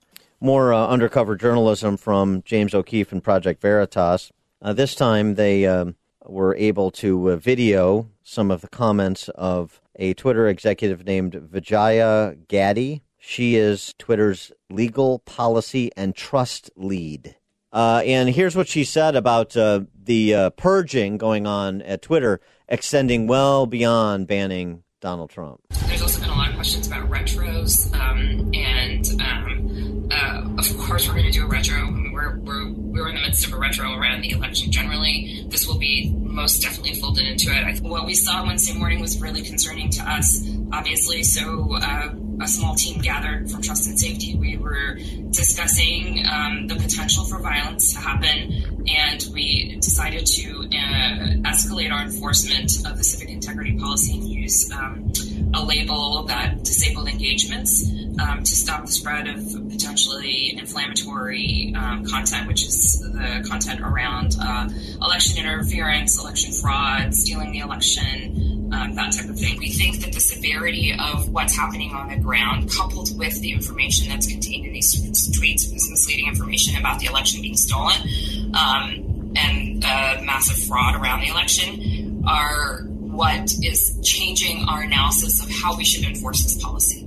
Um, it is a much more severe violation um, given what we're seeing on the ground. We've made the decision yesterday that we are going to actually um, be more aggressive in our enforcement beyond de-amplification. We're actually going to, for accounts that are primary purpose, um, spreading QAnon theories, we are going to, conspiracy theories, we are going to be permanently suspending those accounts. We are doing everything that we can to ensure that Twitter is being used in a positive way, a positive way affects society. Yeah, that at the end obviously was uh, the garden gnome, Jack Dorsey. Um, so they're going to expand, and I'm not just talking about QAnon. They're using QAnon as a cover to talk about it expanding more generally to expunge dissent. Uh, and in case you're skeptical, Max Boot, writing in the Washington Post, Trump couldn't have incited sedition without the help of Fox. He tweeted, this is consistent with his column, Biden needs to reinvigorate the FCC to slow the lies and sedition from Fox and other right wing broadcasters, like your friends here at Talk Radio. Or else the terrorism we saw on January 6th may only be the beginning rather than the end of the plot against America. You're all violent extremists, listening to violent extremists. The FCC needs to get involved to shut down the lines of communication among the violent extremists. That's the message. Blacklists are the rage in publishing, a response from Thomas Spence, who is the president of Regnery Publishing. This is in response to Regnery announcing that they will publish Josh Hawley's book after his contract with Simon & Schuster was canceled. But it's more than about Josh Hawley. Uh, Mr. Spence writes, uh, in recent days, I've been taking calls from journalists asking which authors I would refuse to publish. That's an odd question to ask an American publisher, but it suddenly it's but suddenly it seems to be on everyone's mind in our industry. Some 250 self-described publishing professionals, mostly junior employees of major houses, have issued a statement titled "No Book Deals for Traitors," a category in which they include any quote-unquote participant in the Trump administration. Rather than calling it cancel culture, Mr. Spence prefers the older term that goes back to the McCarthy era, blacklisting because uh, it reminds people of the ugliness of that period now being visited upon in this period. Not so long ago, writes Spence, publishing professionals would have been horrified to be accused of that. Today, they compete to see who can proclaim his blacklist with the fiercest invective. Uh, he concludes that today's censors recognize no limits. Within a, and he appeals to the real professionals of publishing. Some of you may be the bosses and mentors of those who signed that mindless rant he wrote about, he referenced. Remember, you are Americans. Americans argue, write, preach, campaign, and vote. They don't blacklist. Now, on the opposite side of uh, corporate titans like Richard Branson, who said of the uh, January 6th assault, the Capitol riot stemmed from white Americans' fear of losing power. yeah, right. This is the line. This is the cover story. White Americans fear losing power. This is what the enforcers of the blacklisting left use to cover their anti small d democratic, illiberal, authoritarian impulses and actions. If not a foul of federal law or the Constitution by the letter, it certainly it is a foul of both in spirit. So, what to do? Perhaps a hint.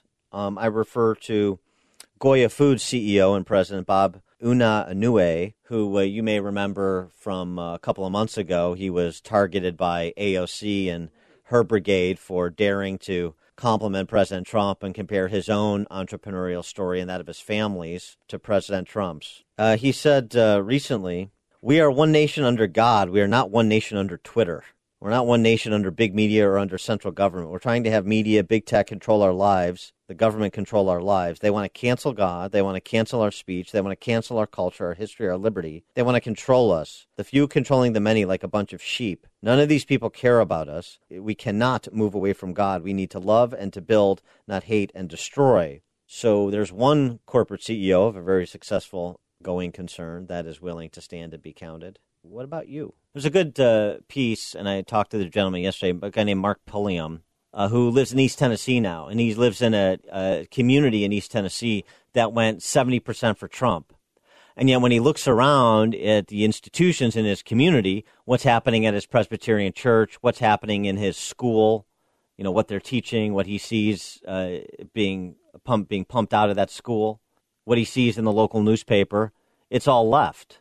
And this is the same thing that happened in Illinois. You think I live in a, you know, center right sensible enclave. Uh, well, the left is happy to incur in those enclaves, and if you don't want to defend your institutions, if you don't want to defend your community, if you don't want to pay any mind to what's being taught in the schools or preached from the pulpit, then they're happy to roll right over you and and uh, have people say, "I remember when DuPage County used to be Republican. I remember when the North Shore used to be Republican." So that's why I say, and we've said on the show before, you know, pay attention to what's happening right next door to you in the institutions you're already a participant.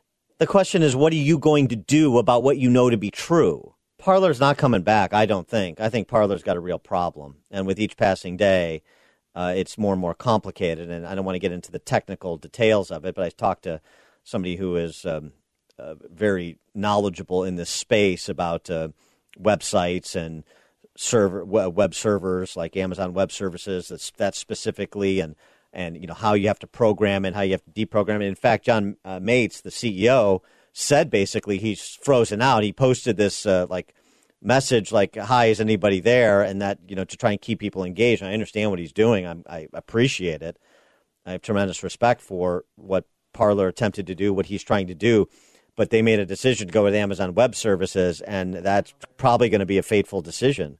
That's not to say that something else won't spring up uh, but i you know i think this this idea of um, you know we were talking about trump. What's the takeaway from the trump uh, presidency? And my key takeaway, where I think he shifted the paradigm for the GOP, was attitude, unyielding in the fight, even if the articulation or the target wasn't always uh, the best choice.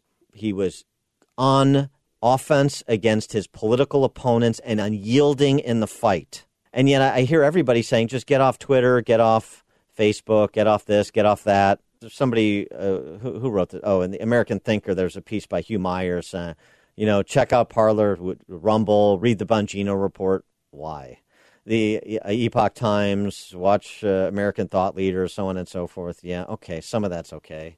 Um, but the whole point is get in your silo. No. I mean, for some people, fine. But there have to be some people that want to stay in the arena and battle the left on every platform. I mean, isn't that consistent with what Trump would do? And by the way, was doing until he was banned in Twitter? I mean, think about Churchill in 1940. And this, this is maybe this is a bit uh, of a stretch in terms of comparison, but it, for, uh, this is not saying anybody's a Nazi. This is just talking about sort of attitude, the attitude about a threat to your freedom. And this is a threat to your freedom. What's happening? This fight I'm talking about, of course, is intellectual fighting on the social, me- social media platforms, fighting intellectually, through reason, within your circles of influence, fighting for the civic and cultural institutions that make America America, and make sure that they're, the values they that, that, that guide their operation are consistent with our founding values. That's the fight on every front.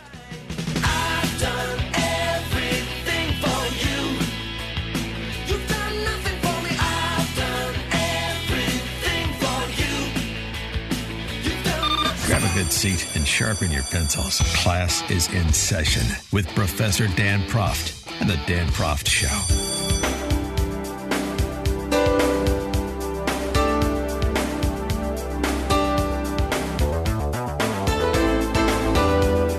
Welcome back to the show and switching from big tech to big teachers unions and the big leftists that run K through 12 school systems around the country. Uh, I know folks pay attention to some extent, maybe not as much as they would like, uh, and certainly not as much as they need to in terms of what's happening in their kids' schools. We had this conversation with Mark Pulliam yesterday. Uh, lived in in East Tennessee, having some experience with uh, how the Jacobin left works, being a California transplant.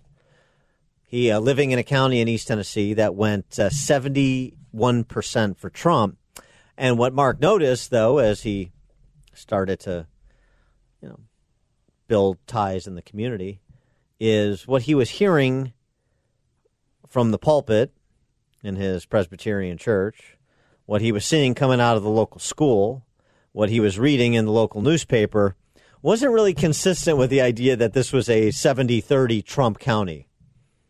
And this is how you lose communities and you lose regions and you lose states and you lose a country. And this is where everybody can be impactful because, like Mark in East Tennessee, you know, I'm going, I'm going to this church or I'm going to what church? I'm, my kids are going to be in this school. This, uh, you know, this newspaper is run by a couple of people that live right here. Or certainly, uh, I'm going to have conversations about the community that's built around this community newspaper content at the coffee shop, at the bar, wherever. This is where you can be an opinion leader.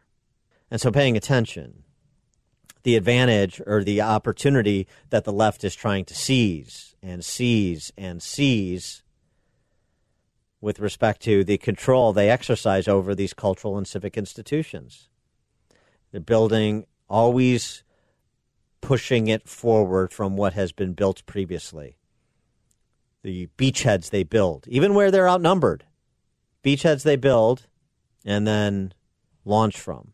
And what Churchill's uh, observation that you should try to win fights that you see before you when you have the advantage, because if you don't, by the time you get around to having a willingness to fight, you can find out that the fight has already been lost. And that was uh, almost what happened to Western Europe because of the policy of appeasement. You know, Neville Chamberlain, peace in our time crowd. Well, we have that at the local level in so many instances here. So, uh, what is the uh, opportunity provided for the left by January 6th and the storytelling about it by the DC Press Corps? Here we go. Crank up our infrastructure. Let's get a practicum together. Let's have a lesson plan that can be cut and pasted and used for teachers around the country. Well, this uh, practicum, posted at beyondthestoplight.com, which is a left wing website, developed by Alyssa Hadley Dunn, Associate Professor of Teacher Education at Michigan State, uh, is for teaching kids about what happened on January 6th. That quick. They're on it. And this popped up in a suburban Chicago school district in an area that used to be a Republican bastion and now is not to my point about the conversation we had with Mark Pulliam. Listen to uh, the instructions from the good Michigan State professor. All you really need, you don't even need to get in uh, depth with uh, the practicum. All you have to do is hear the notes and how they're segregated. And I use that word purposefully uh, Professor Dunn's Note to Black Teachers. I'm reading from it. I hope that you have time and space to care for yourselves as you support your students. I hope that you have white colleagues who are talking about this too, so you do not have to be the only one. I hope that you can find co conspirators in your schools or here.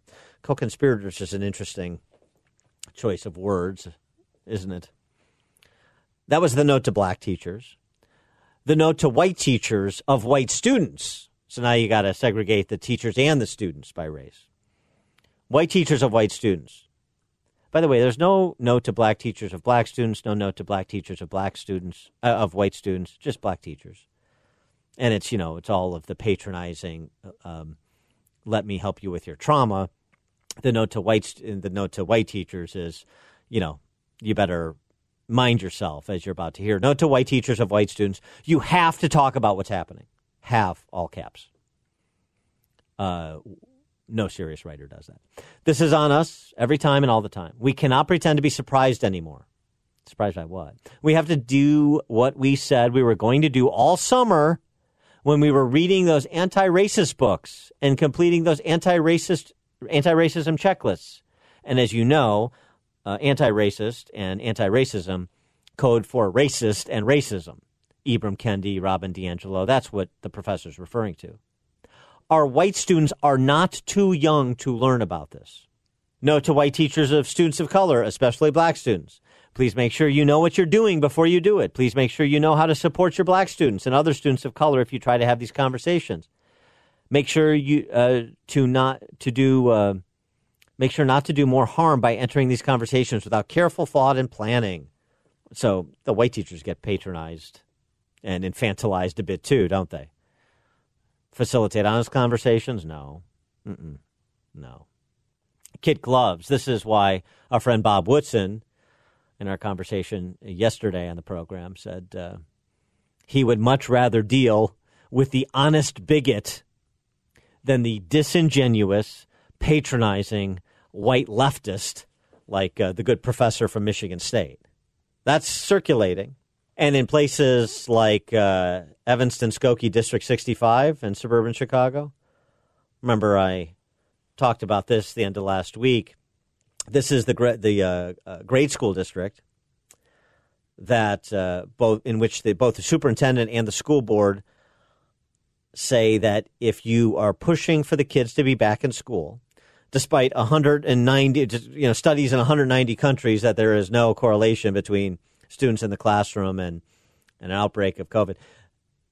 If you push for kids to be back in school on a timeline that is not theirs, then you are a white supremacist. Even if you're doing so from a place of science, as, say, a pediatrician, as a couple of the parents petitioning the school board to return to in classroom learning were. And that's how they were treated. Well, uh, the lesson's out. DH, uh, District 65, I should say, Equity Weeks and Black Lives Matter Equity Week. Yeah. Week of Action National demands end zero tolerance, mandate black history and ethics studies, hire more black teachers, fund counselors, not cops. Those are the highlights starting in preschool. Preschool. Here's the first grade week for the BLM uh, Equity Week. Here's the lineup restorative justice, empathy, and loving engagement. Restorative justice to a first grader. Diversity and globalism. That's day two, day three, I should say. Day, day four, queer, trans affirming, and collective value. That's day four for first graders. Day five, intergenerational black families and black villages and rounded out with black women and unapologetically black. And you tell me they're trying to build uh, good citizens in that school district or agitprop addled leftist activists. Pay attention to what's happening in your schools and share the information. Take up the fight now before it's too late when you do.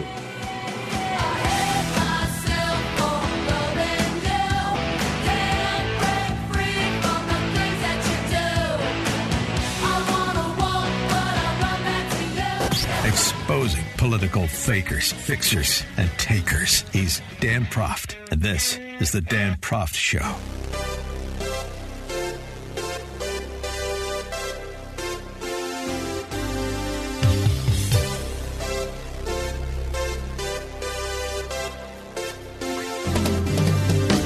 Welcome back to the Dan Proft Show. Congressman Stephen Finger Lickin' Cohen you may remember him from his KFC stunt when uh, Attorney General Barr wouldn't endure his nonsense at a committee hearing. Yeah, that's that's Stephen Cohen. He uh, he was on CNN yesterday talking about uh, preparations for the inauguration, the military presence there, and concerns about the National Guardsmen. No, not whether or not there were enough, whether or not there was a fifth column action potentially afoot among the guardsmen. You know, because they're white this morning I was reading about this on my Twitter account, I guess, and people were reminding people of Anwar Sadat and Indira Gandhi who were killed by their own their own people. Um, you know, I was thinking the guard is 90 some odd percent, I believe, male. Only about 20 percent of white males voted for Biden. You got to figure that in the guard, which is predominantly more conservative, and I see that on my social media, and we know it. They're probably not more than 25 percent of the people that are there protecting us who voted for Biden. The other 75 percent are in the class that would be uh, the, the large class of folks who might want to uh, uh, do something. And there were military people and police who took oaths to defend the Constitution and to protect and defend who didn't do it, who were in the, the insurrection. So it does concern me. Absolutely not, Jim, but you know, you, you draw circle first. The first circle is people who were for Trump and not for Biden, as far as people who would be within uh, the, the zone of folks who you'd be suspect of. Suspect group is large lot of suspects uh, the 20, among the 25,000 National Guardsmen and how many ever hundreds of thousands more around the country. Those white National Guardsmen who voted for Trump. You know, you have to start out from the premise they're suspected assassins. For more on this, we're pleased to be joined by Noah Rothman, Associate Editor for Commentary Magazine, author of Unjust Social Justice and the Unmaking of America. Noah, thanks for joining us. My pleasure. Thank you. So, um, the um, the idea that you uh, draw concentric circles around uh, the National Guard contingent there, and you, let's see, white, Trump voter. That's the suspect group in terms of some sort of uh, threat to public safety, threat to the Biden presidency and President Biden himself, according to Stephen Cohen. He's very concerned about this.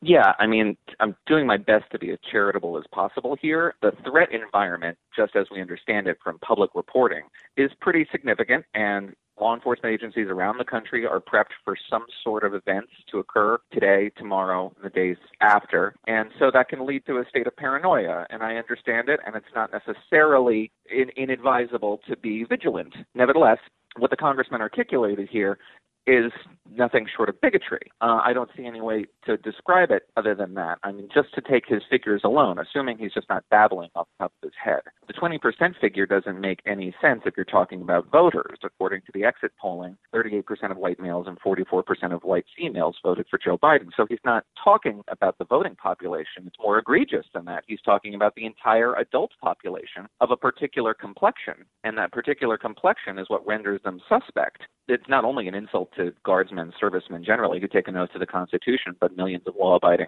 adults. It is, however, the ineluctable logic of whiteness.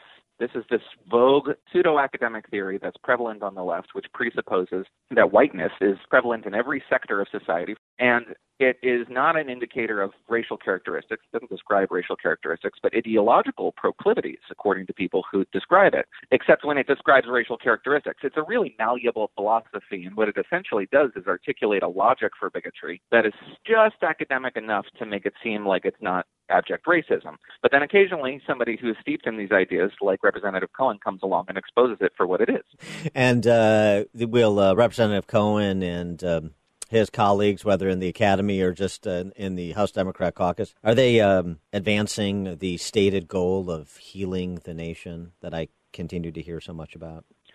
I, I don't imagine how this does much healing at all. Um, look, the the threat is real, as I said before. The events on January 6th were seminal and they were traumatic. I understand the desire to engage in some overreach here because the threat is profound and it was it was scary, and we should accept that it was scary.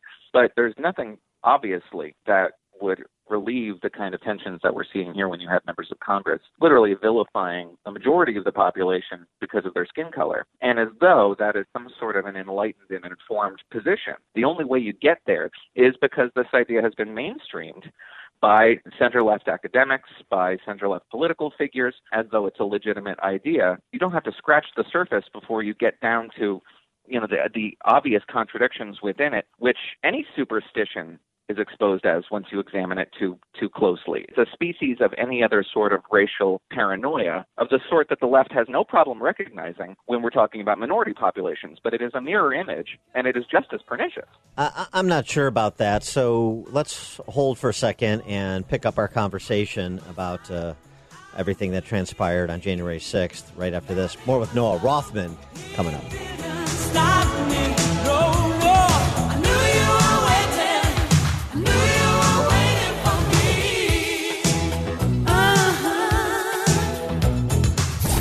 Listen, the more you'll know.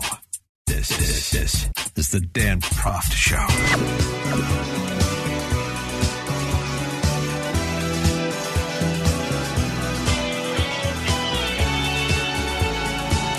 Welcome back to the show. We're speaking with Commentary Magazine's Noah Rothman about uh, everything that transpired leading up to and after January 6th, and a little bit of a discussion about sort of who has been consistent in opposition to violence as the means to political ends and who has not been so consistent and opposed to that sort of violence that occurred at the Capitol, as we are the violence that occurred on the streets of America's cities last summer. That is not a position that is adopted by the left. In point of fact, they can't even bring themselves to talk in real time about rioting and violence that's still being generated by Antifa in Portland, in San Diego, and New York. Yesterday, on the occasion of the observance of Martin Luther King's Life and Times. You had uh, what a dozen arrests in New York City by Black Lives Matter types who can't apparently assemble peacefully. The point is that across the board, conservatives are denouncing violence and say we want to live in a peaceful, pluralist society. We'll stand up to thuggery, but we don't use political violence preemptorily. That is not legitimate.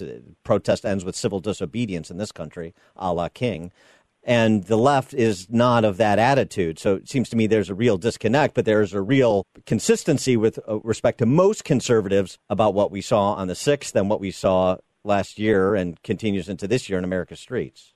Well, I think you can make a case for that. It's a case that I tend to agree with. Nevertheless, I do think the effort to shift blame away from the president for the conditions that he incepted, that he created on that day, in which he spent days on Twitter trying to create this this crowd and threaten the Senate with a crowd, like he's literally like he's Mark Antony after Julius Caesar's assassination, saying, "I am the guy with the mob, and they won't stand for this," and then directing them towards the Capitol and setting them loose, and then being shocked by the by the events that followed there is an effort, according to polling at least, among Republicans, Republican leaners, and conservatives in the general population to absolve the president of any responsibility for that condition. And I think it's blame shifting. I don't think that's addressing the conditions that we're that we're living with now. And if they're in a forthright fashion, one that is um, a little uncomfortable, Well, well, there- uh, and there- that's not going to and that's not going to re- resolve the conditions that we're dealing with now. There is something there, though, too, Noah, with respect to the words that Trump used on that day.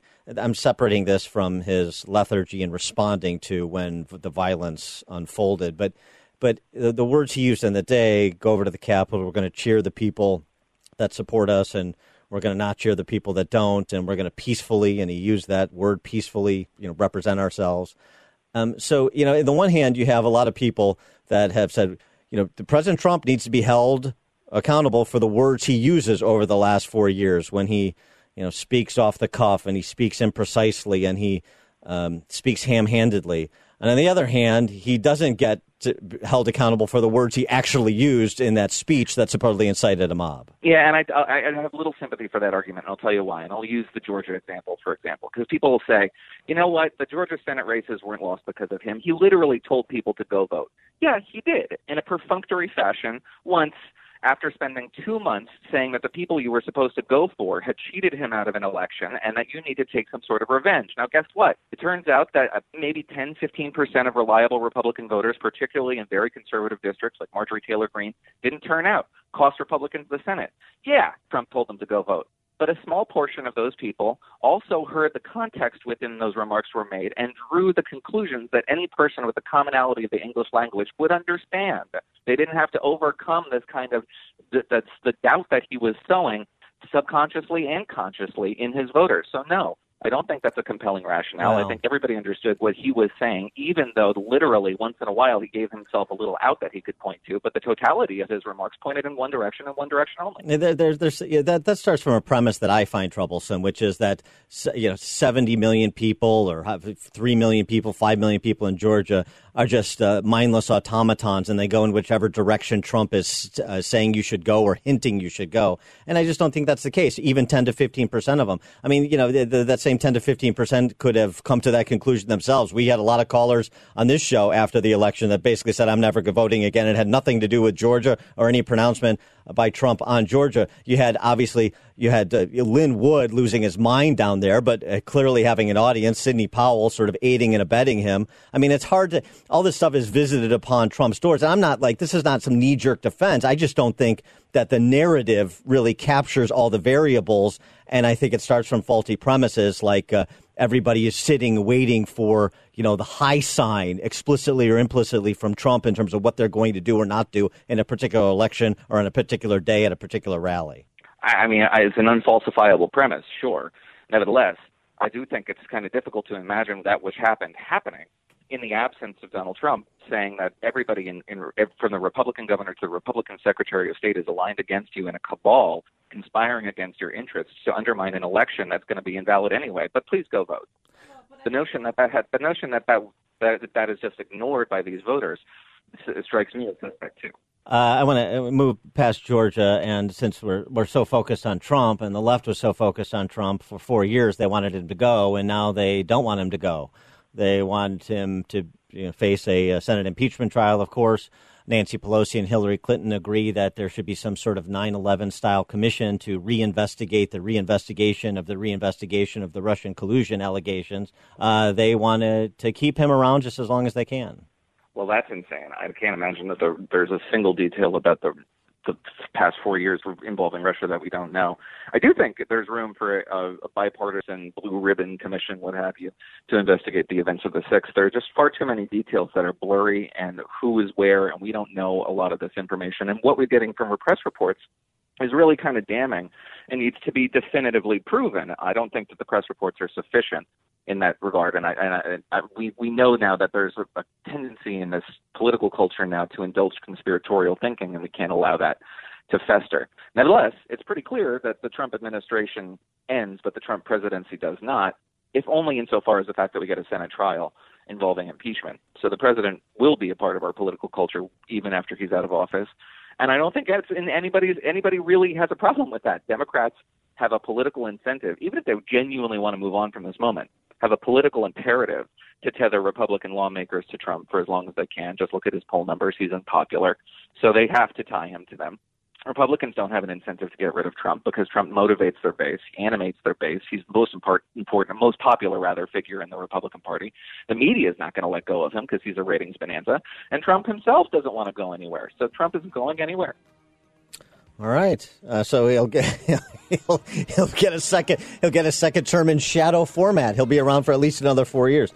Uh, Noah Rothman, associate editor for Commentary Magazine, author of Unjust: Social Justice and the Unmaking of America. Noah, thanks for joining us. Thank you.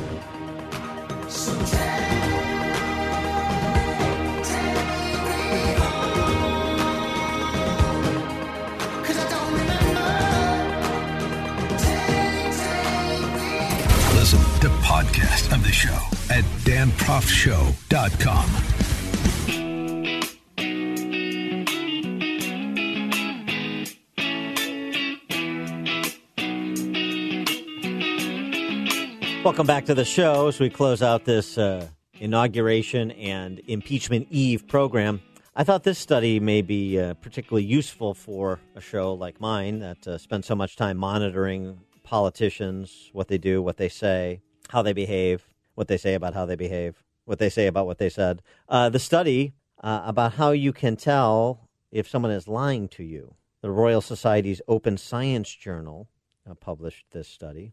I hope you didn't let your subscription run out. How you can tell if someone is lying to you? Well, normally the first thing I do is see if they have a D or R in parentheses after their name with a state abbreviation, and if they do, then I can tell they're lying to me. Hi-oh. Uh, here's what uh, the researchers found. Liars often deliberately change their behavior into a way they think truth tellers behave. But this particular copycat behavior is something they wouldn't even try to manipulate because they don't realize they're doing it. So they said it could be, this is uh, conducted by a researcher, at least uh, in part, researcher at Erasmus University, Rotterdam in the Netherlands, published in the Royal Society's Open Science Journal. Uh, that could be making an interesting cue for detecting deceit, uh, somebody trying to copycat another's behavior, that uh, somebody they believe to be a truth teller's behavior. So how did they do it? They went about it. The methodology. I know you're interested. and wait, there's a kicker here. This is almost like one of some of these COVID studies. The study asked university students to solve a puzzle while under the impression that the task should take five minutes or less. In reality, it was a much harder task than the time they were allotted. The researcher encouraged cheating by the from uh, you know by the participants. She provided clues to solve the puzzle, then pretended to confess that she left those clues there accidentally, asking the students not to inform her supervisor of the slip up but to feel free to use the hints to solve the riddle.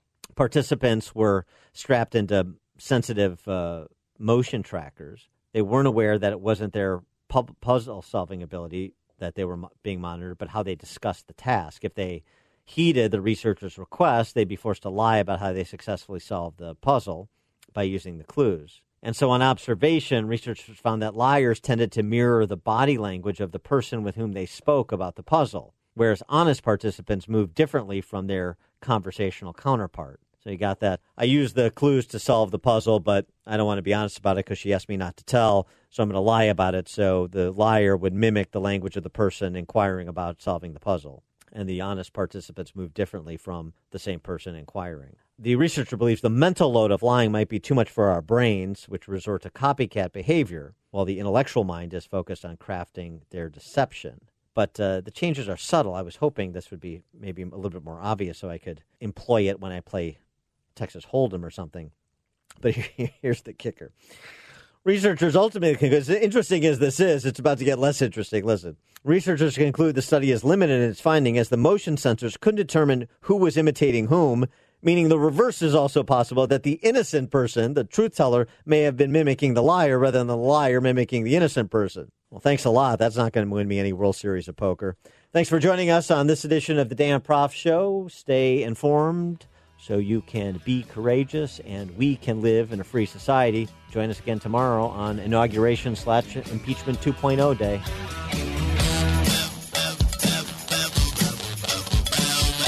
This is the Dan Proft Show.